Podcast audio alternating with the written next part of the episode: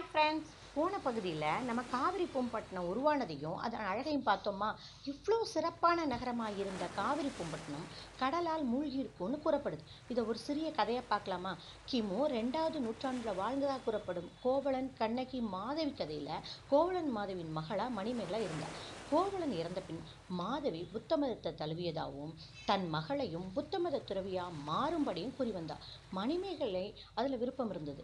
ஆனால் அந்த நாட்டின் இளவரசனான உதயகுமாரன் அவளை விரும்பி பின்தொடர்ந்தான். மணிமேகலை அவனை விடுத்து துறவியாக மாறிட்டா.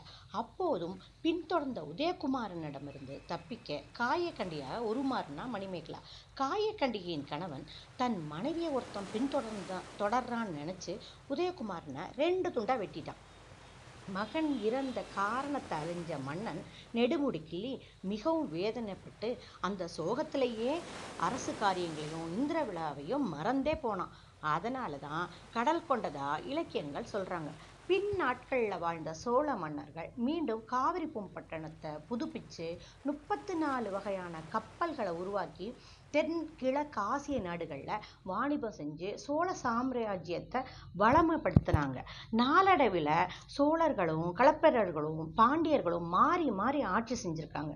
கிபி பதிமூணாவது நூற்றாண்டுக்கு பிறகு பாண்டியர்களின் ஆட்சியில் சோழர்களின் நினைவு சின்னங்கள் அழிக்கப்பட்டது. கிபி பதினேழாம் நூற்றாண்டுக்கு பிறகு ஆங்கிலேயர் ஆட்சியிலும் பல சிதைவு ஏற்பட்டது. இவ்வாறு காலப்போக்கில் மன்னர்களாலும் இயற்கை சீற்றங்களாலும் பூம்புகார் நகரம் கடலுக்குள் மூழ்கி போனதாக சொல்கிறாங்க ஆயிரத்தி தொள்ளாயிரத்தி தொண்ணூறு தொண்ணூத்தொன்னில் கோவாவில் இருக்கும் national institute of oceanography Poompuhar கடலில் எஸ்ஆர் ராவ் என்கிறவர் தலைமையில் ஆராய்ச்சி செஞ்சு இருபத்தி மூணு மீட்டர் ஆழத்தில் எண்பத்தி அஞ்சு மீட்டர் நீளமும் இரண்டு மீட் ரெண்டு மீட்டர் உயரமும் கொண்ட யூ வடிவிலான சுவர் இருந்ததாகவும் பல நினைவு சின்னங்கள் செப்பு பட்டயங்கள் புத்தரின் பாதச்சுவடு பதித்த கற்கள் உள்ளதும் கண்டுபிடிக்கப்பட்டது.